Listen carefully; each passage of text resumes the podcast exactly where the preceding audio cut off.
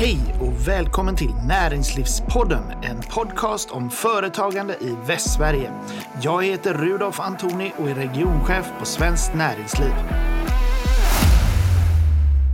Ja, då sitter jag här med Mats Hedenström som är näringspolitisk chef på Svensk Handel. Välkommen till Näringslivspodden. Tack snälla Rudolf. Jag tänkte att vi skulle prata lite grann om eh, det här med gränshandeln. Jag vet att ni har eh, tillsammans med HI Research tagit fram en rapport om, om gränshandeln eh, i Västra Götalandsregionen och Region Värmland är speciellt beroende av, av kontakten med Norge.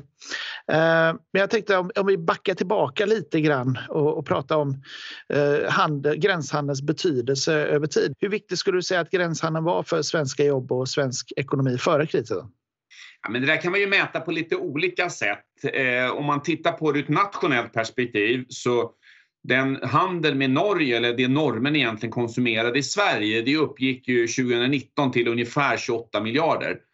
Och eh, ska vi överföra det så kan man säga att det är ungefär 3% av den svenska detaljhandeln eh, och ungefär 5% av den norska detaljhandeln. Så att, att, det tror jag inte är oväsentligt att ha med sig här att det är ett ganska stort tapp på norsk sida som man naturligtvis under många år har velat komma till rätta med. Men, men med all respekt för det nationella och, och de skatteintäkter på nästan 7 miljarder som det här också ger till, till staten så är det klart att den regionala betydelsen är ju, är ju mångdubbelt större eh, ut med hela gränsen. Eh, naturligtvis framför allt från Tanum och Strömstad i norra delarna av, av Västra Götaland och hela vägen upp till riksgränsen. Men gränshandeln märks ju i ett normalläge i såväl Uddevalla som Göteborg och exempelvis i Luleå.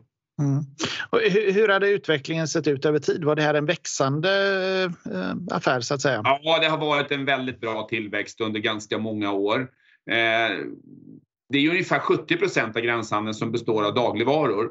Och det har ju naturligtvis eh, i första hand att göra med situationen på prisbilden på den norska sidan. Eh, och eh, jag är ju så gammal så jag minns ju när det var på andra sättet, det vill säga att svenskar åkte till Norge och handlade. Köpte socker och smör och sånt där. Så vag minnesbild av mina föräldrar när vi hade fjällsemester i Jämtland att man liksom pratade om att vad man handlade på den norska sidan och det kanske man inte skulle göra om man ändå skulle liksom bo på ett hotell under någon vecka eller sådär. Det är ju länge sedan och det är klart att det var också en annan valutakurs. Eh, men, men, valutakursen spelar ju ganska liten roll här. Det tror jag också man ska vara medveten om. Det brukar vara mycket fokus på att eh, den norska kronan påverkar. De är ju jämnstarka nu och har ju varit så under flera år.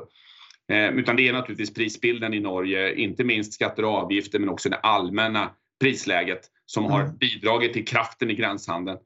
Utbudet ska du inte glömma bort Rudolf, det är också ganska viktigt. Man kanske inte kan tro att den stora Osloregionen åker till liksom Sverige och till ganska små orter och handlar av utbudsskäl, men så är det faktiskt.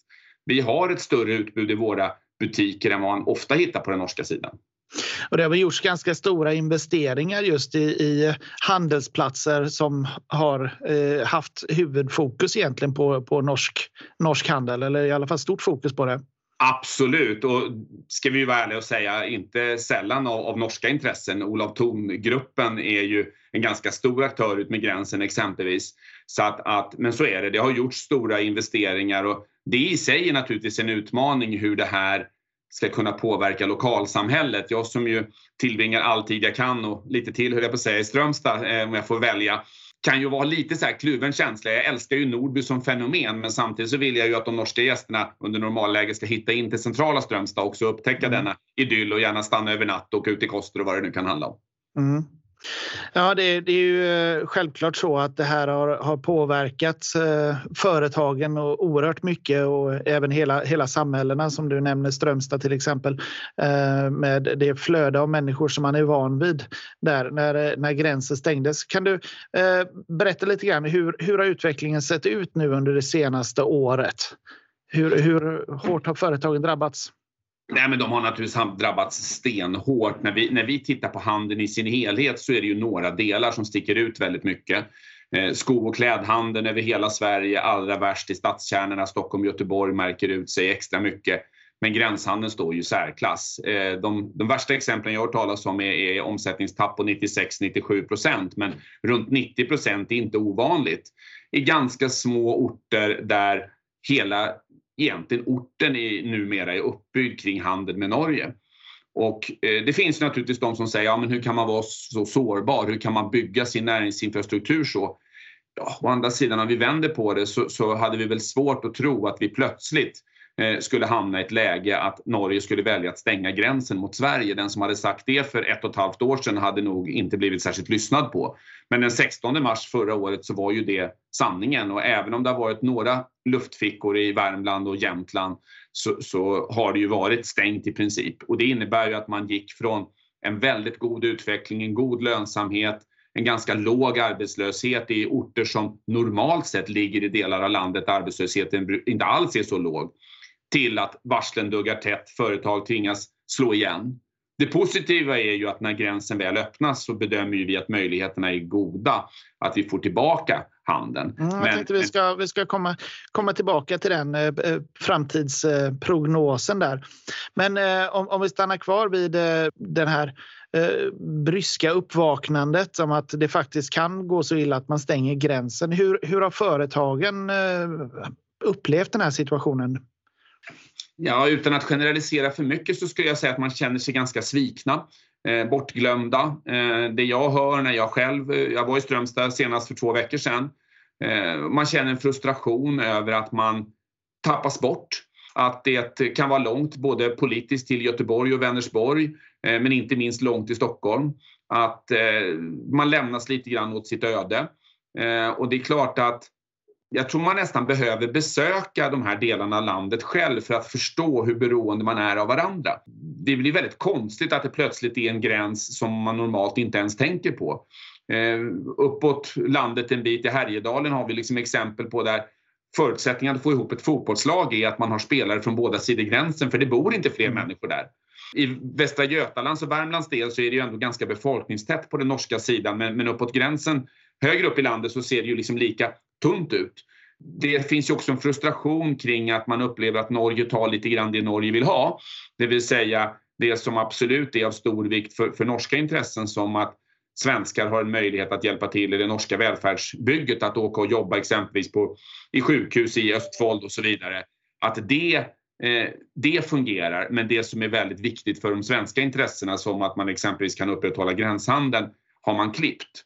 Så att, att det generellt sett så upplever jag att man efterlyser att den svenska regeringen borde ha agerat tydligare med och mot Norge. Sen kan vi väl alla tycka att Sverige borde ha jobbat tillsammans med både Norge och Danmark och Finland kring hur vi möter pandemin. Samhällen som har så mycket gemensamt.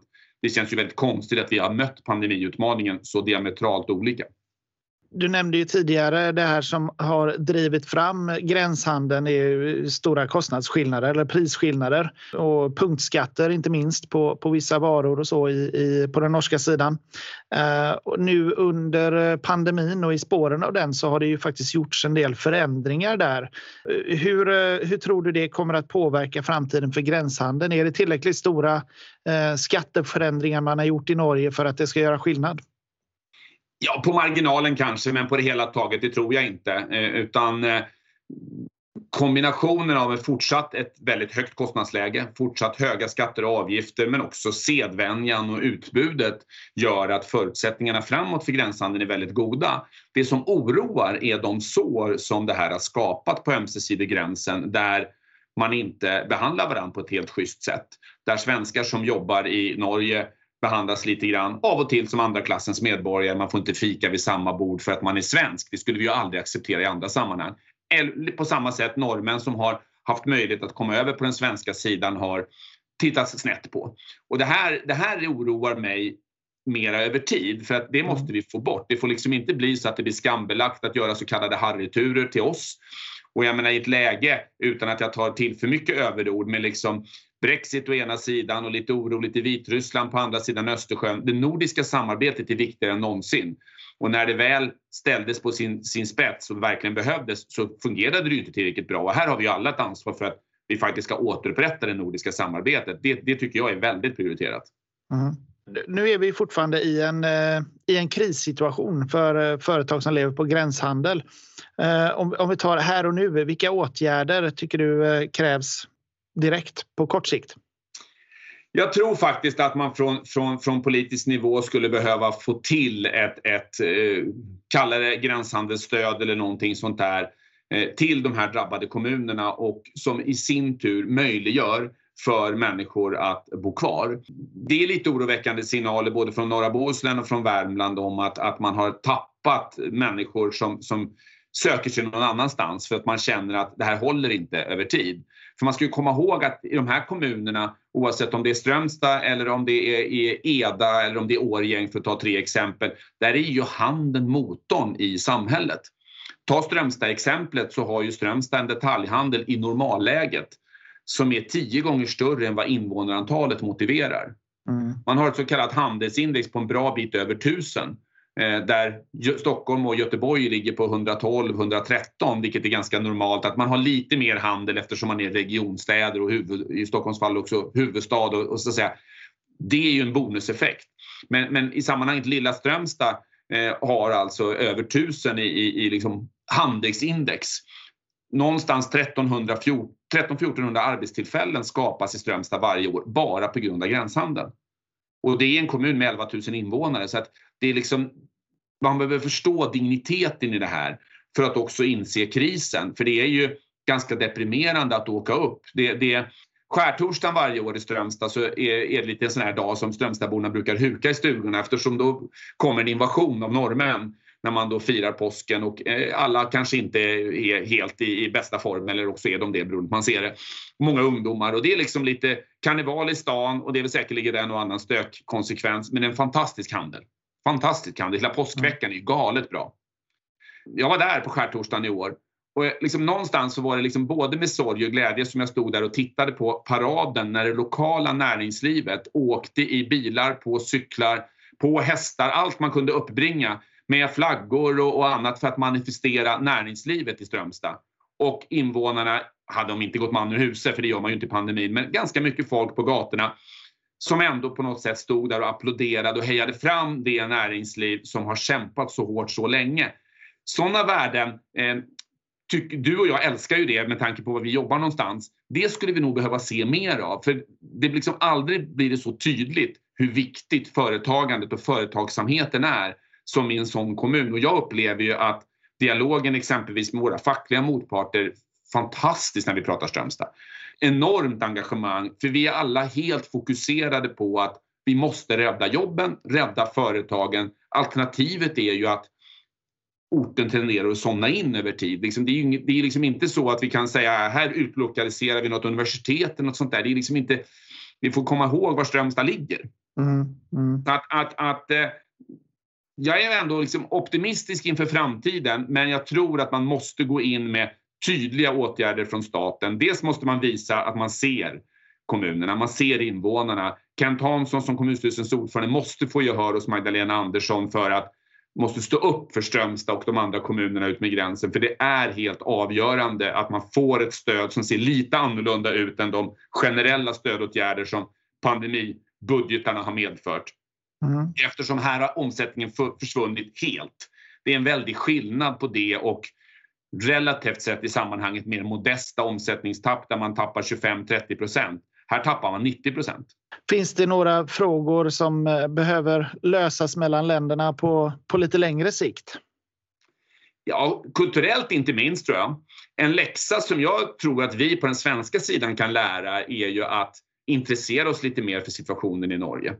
Vi är generellt sett ganska dåliga på att hålla koll på det politiska systemet, vilka frågor som är heta. Jag tror inte att det är så många svenskar som kan så många norska politiker efter Erna Solberg exempelvis. Vi har rätt dålig koll idrottsligt, kulturellt och våra norska vänner har stenkoll på oss. Det är jättetydligt. Slår man upp VG så läser man ju nästan svenska nyheter stundtals. Jag tror att det finns lite av ett lillebrorskomplex i detta eh, någonstans o, liksom outtalat, inte politiskt men i allmänhetens ögon. Och det har inte varit någon vacker läsning att läsa kommentatorsfälten i en del kvällstidningar och så under den här pandemin där liksom corona har kallats svenskesmittan. Liksom det, det är mm. lite åt det hållet. Det tror jag vi kan överbrygga genom att vi blir bättre på att förstå det som skiljer oss och då kommer vi också inse hur mycket som förenar oss så att vi aldrig hamnar i den här situationen igen. För det här är ju ett enormt misslyckande för det nordiska samarbetet. Mm. Om, om vi nu eh, avslutningsvis här eh, blickar framåt och vi säger att om restriktionerna lyfts helt och hållet från och med i sommar. kan väl hålla tummarna för det, att det är ett eh, trovärdigt scenario. Eh, hur tror du att återhämtningen kommer se ut? Hur lång tid tar det? Kommer vi tillbaka till samma läge som innan krisen, tror du? Ja, alltså jag är mer optimistisk att gränshandeln kan komma tillbaka till, till det som var normalläget innan än, än stora delar av sällanköpshandeln i övrigt. Eh, det måste jag ju säga. Det tar nog ett litet tag men gränshandeln kommer ju att kunna öppna upp snabbt. Sen när, hur snabbt man når nivåerna är svårare att säga. Där ska jag nog säga att risken att klara av att bemanna allt som behöver bemannas med kort varsel kommer bli tufft beroende på, på kompetenstapp och så. För att mm. det är klart att, att det är väldigt många människor som just nu inte har en möjlighet att jobba i handeln som kommer att behöva komma tillbaka och långt ifrån alla är föremål för korttidspermittering exempelvis. Så att det kommer behöva nyrekryteras en hel del men det är ju ett angenämt bekymmer så att låt oss verkligen hoppas att vi inom några månader kan få, få se gränsen öppnad igen och att de här samhällena ut med gränsen kan blomstra på det sätt de har visat att de kan. Det får bli slutorden. Jag hoppas du har rätt. Tack så mycket Mats Hedenström för att du var med i Näringslivspodden. Tack själv. Du har lyssnat på Näringslivspodden, en podcast om företagande i Västsverige. Jag heter Rudolf Antoni och är regionchef på Svenskt Näringsliv.